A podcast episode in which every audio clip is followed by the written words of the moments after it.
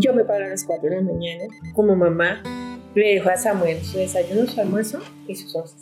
Esto es Juntos Construimos País. Lo paro a las 6 de la mañana para que se arregle y a las 7 en punto estoy en su devocional, pero ya está desayunado. Y esta parte se llama ser mamá. Entre 7 y media, 8 de la mañana estoy saliendo para la empresa. Bienvenidos.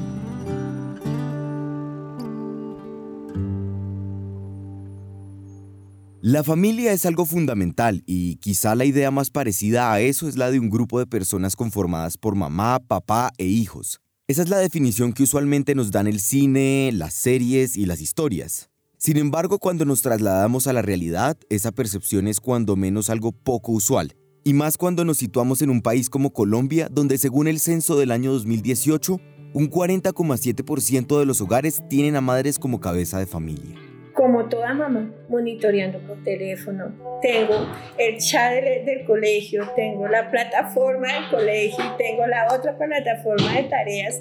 Y entonces en el momento que, que, que yo, puedo, yo puedo entrar acá y mirar si Samuel está en clase, me toca así.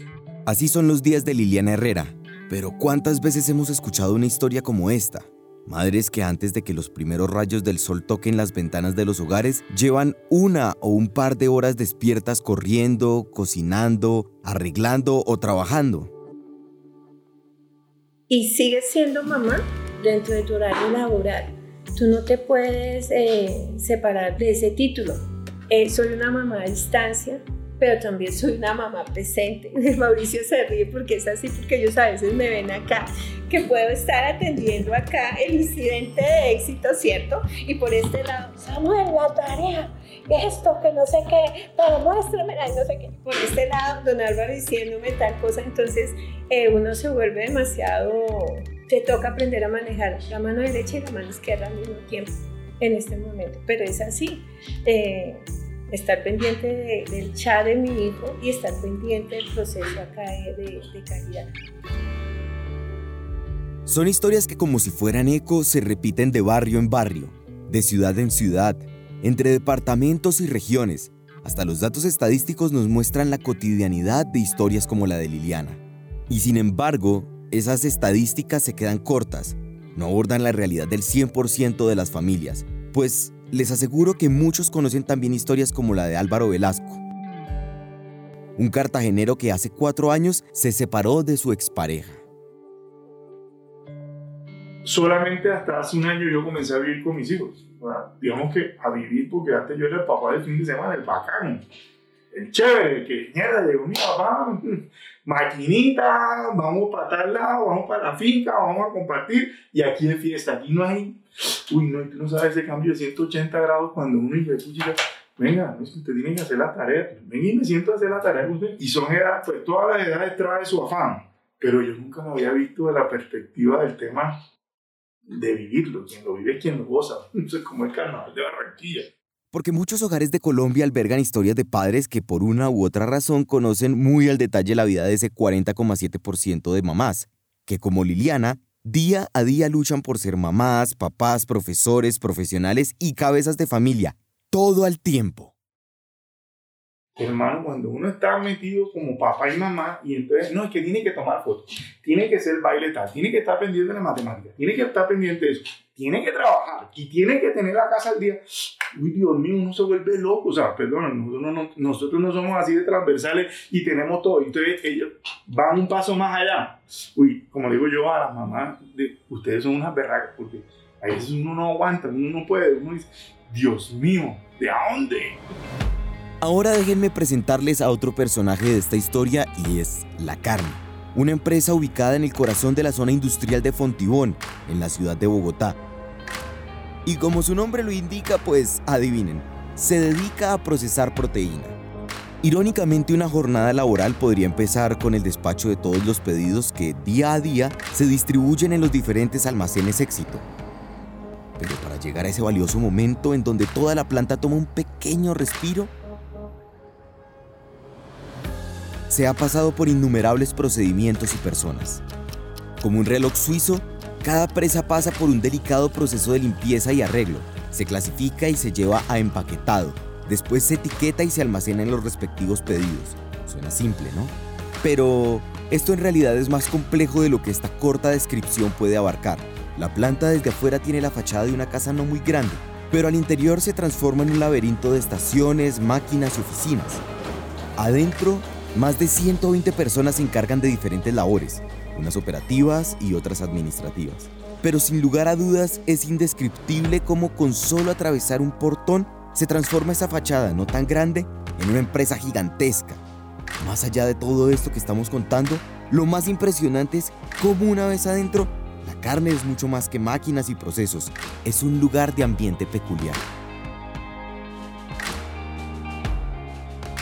La familia se lleva en la carne. Me vine a estudiar a Bogotá en el año 1992. Desde el año 1992 pues me quedé acá en Bogotá trabajando. Luego de casarme, divorciarme, me fui a vivir al exterior, regreso. Eh, Ustedes ya lo conocen. Él es Álvaro, quien además de ser padre soltero, también es el gerente de esta empresa. Cuando a mí me invitaron a aprender del pollo, me dice, ¿usted qué sabe del pollo? Entonces yo dije, bueno, mire, cuando yo estudiaba en el Politécnico, yo cogía los, todos los martes y los jueves y le vendía bandejas de pollo a mis amigos. Y me iba a un lugar, a una distribuidora, me lo vendía, yo vendía por bandeja. Así es. La historia de esta empresa inicia hace más de 25 años cuando Álvaro le vendía pollo a sus amigos. Primero fui gerente comercial de otra empresa que se, llama Grupo, que se llama Grupo Comercial Tolimense.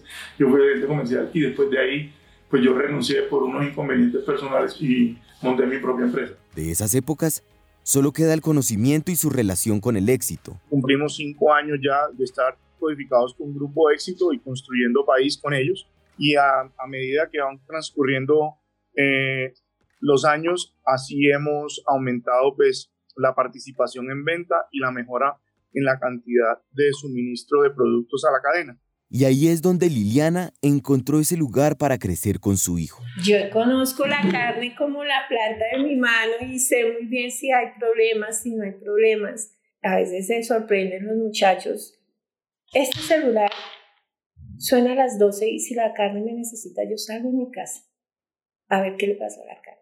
Ella es directora de calidad de la carne y como Liliana y Álvaro, otros 27 empleados dentro de la empresa, hacen parte de ese porcentaje de personas que conocen muy bien qué es ser cabeza de hogar. Y esto no es un dato irrelevante, pues más allá del simple hecho de tener que responder por muchas cosas en casa, esto ha llevado a que la empresa construya toda una identidad gracias a la presencia de estas personas. Para Liliana y para Álvaro, esas 120 personas que todos los días hacen posible el funcionamiento de la carne son casi como hijos. Yo siempre comparo mi casa con, con la carne.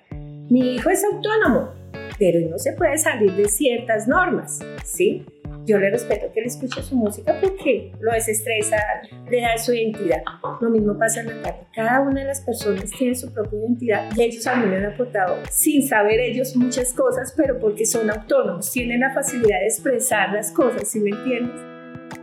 Si lo pensamos bien, una empresa como tal siempre intenta tener valores similares a los de un hogar o una familia. Buscan respeto, compañerismo, autonomía. Esas son palabras fáciles de decir, pero no de volver una realidad tangible. Sin embargo, una vez pones un pie adentro de la carne, ese ambiente peculiar del que les contábamos empieza a florecer. Uno simplemente lo nota. Y solo podíamos preguntarnos el por qué. Así que hablamos con Gina Garrido, gerente de recursos humanos.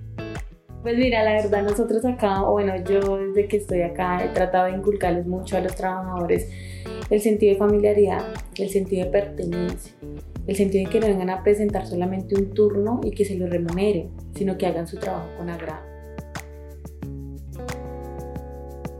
En la carne entienden que cada persona funciona como un universo con historias muy distintas y que en cada historia individual la carne juega un rol como pasa con Luz y Angélica que por ejemplo vienen de muy lejos o sea, yo llegué muy nueva aquí a Bogotá. Y eso de llegar aquí a ojos cerrados, a buscar trabajo, menos a tocar puertas, porque yo en el pueblo trabajaba en una casa de familia. Yo llegué eh, interna a una casa de familia, pues porque pues, como no conocía nada acá en Bogotá y tenía que empezar de cero. Fue un poco complicado empezar. Lo que yo me ganaba en mi pueblo me lo estoy ganando aquí el doble en mi pueblo trabajaba el mes por 200, 300 mil pesos, sin seguro, sin nada de nada. Ya llegar aquí, que ya que uno afilia, que uno afiliar a mi hija, ya que uno se afilia, que esas son unas cosas que uno dice, sí me entiende, o sea, nuevas oportunidades. Otras están pasando por las primeras etapas de maternidad. Hay veces que el niño se me enferma, digámoslo así. Ya, y ellos siempre están pendientes y yo les digo, no, mira, el niño está enfermo, si me llaman, no, tranquila, todas esas cuestiones de cosas. El apoyo ahorita en mi estado del embarazo ha sido un apoyo para mí porque yo soy madre soltera. Y muchas de estas personas tienen sueños más allá. Eh, esta empresa, a pesar de que es una microempresa y no tiene la estabilidad de muchas empresas, pero se preocupa por, por escuchar sus empleados y por decir, a ver, ¿qué, qué, esperan más allá de venir todos los días a meterse a un proceso y de hacer un proceso y de sacarle una producción a la empresa? Piensan, ¿qué quieren hacer ustedes de aquí a? ¿Se van a quedar ahí abajo solamente proceso o, o algunos tienen sueños, quieren lograr otras cosas? Entonces se preocupan por eso. Diariamente en la carne se procesan toneladas de proteína. Su producción es de casi 24 horas y para mantener todo sumamente fresco se trabaja a menos 2 grados bajo cero. Pero para ser muy sincero, pareciera que la calidez humana fuera inversamente proporcional al frío en el que se trabaja a diario. Y todo esto confluye en la calidad de cada uno de los productos que día a día se procesan al interior de las puertas de la carne. Pero es que calidad no solamente es un producto, calidad también es un operario, calidad también es el cuchillo, calidad también es el ambiente, calidad es también como yo le hablo a mi, a, mi operario, ¿sí? Calidad es ofrecer un tinto, calidad es darles eh, cómo está, cómo siguió tu familia, cómo siguió tu bebé, cómo sigues de tu cirugía. Eso también es calidad. Más allá de la familia. Colombia es un país muy peculiar. Como decíamos al inicio, parece que esa regla de que la familia es mamá, papá e hijos no se cumple. Ya conociste la historia de Liliana donde en su familia solo hay mamá, o la de Álvaro donde en la suya solo hay papá. Pero en Colombia, familia puede ser mucho más. Aquí hay vecinos del barrio a los que llamamos tíos, amigas tan cercanas de toda la vida que se sienten como hermanas y maestros en el colegio que jugaron un rol de padres. Encontramos familia en cada escenario nuevo que recorremos. Ese sentimiento de familiaridad se puede, o mejor, se debe encontrar en el trabajo. La familia de todo. Nosotros somos una familia en la carne. Esta empresa significa, digo que mi segundo hogar. Sí los considero como una familia. Aprendí a que era como cuando uno empieza a querer a los hermanos, a la familia. Y tengo mucho que agradecerle y para mí es un honor y un orgullo trabajar en esta empresa. La familia es considerada por muchos como la célula de la sociedad, y si algo hemos entendido mientras recorríamos los cuartos fríos, las oficinas y los pasillos de la carne, es que la familia es algo que trasciende los lazos de sangre. Es lo mismo que una casa, puede existir una casa pero no un hogar. Porque en esta familia el vínculo no es un lazo sanguíneo, sino un lazo de amor donde encontramos un grupo de personas que comparten un proyecto, que quieren quererse, que quieren valorarse, que creen unos en otros, que se desafían y se acompañan en la dificultad. Es, es levantarme todos los días y saber que vengo a una empresa donde me dan amor, donde me dan respeto, donde tienen en cuenta mi conocimiento, donde me escuchan si tengo algo que aportar. Eh, no, pues la carne en este momento para mí lo es, lo es todo. Cuando pensamos en la construcción de país, pensamos también en apostarle a la familia.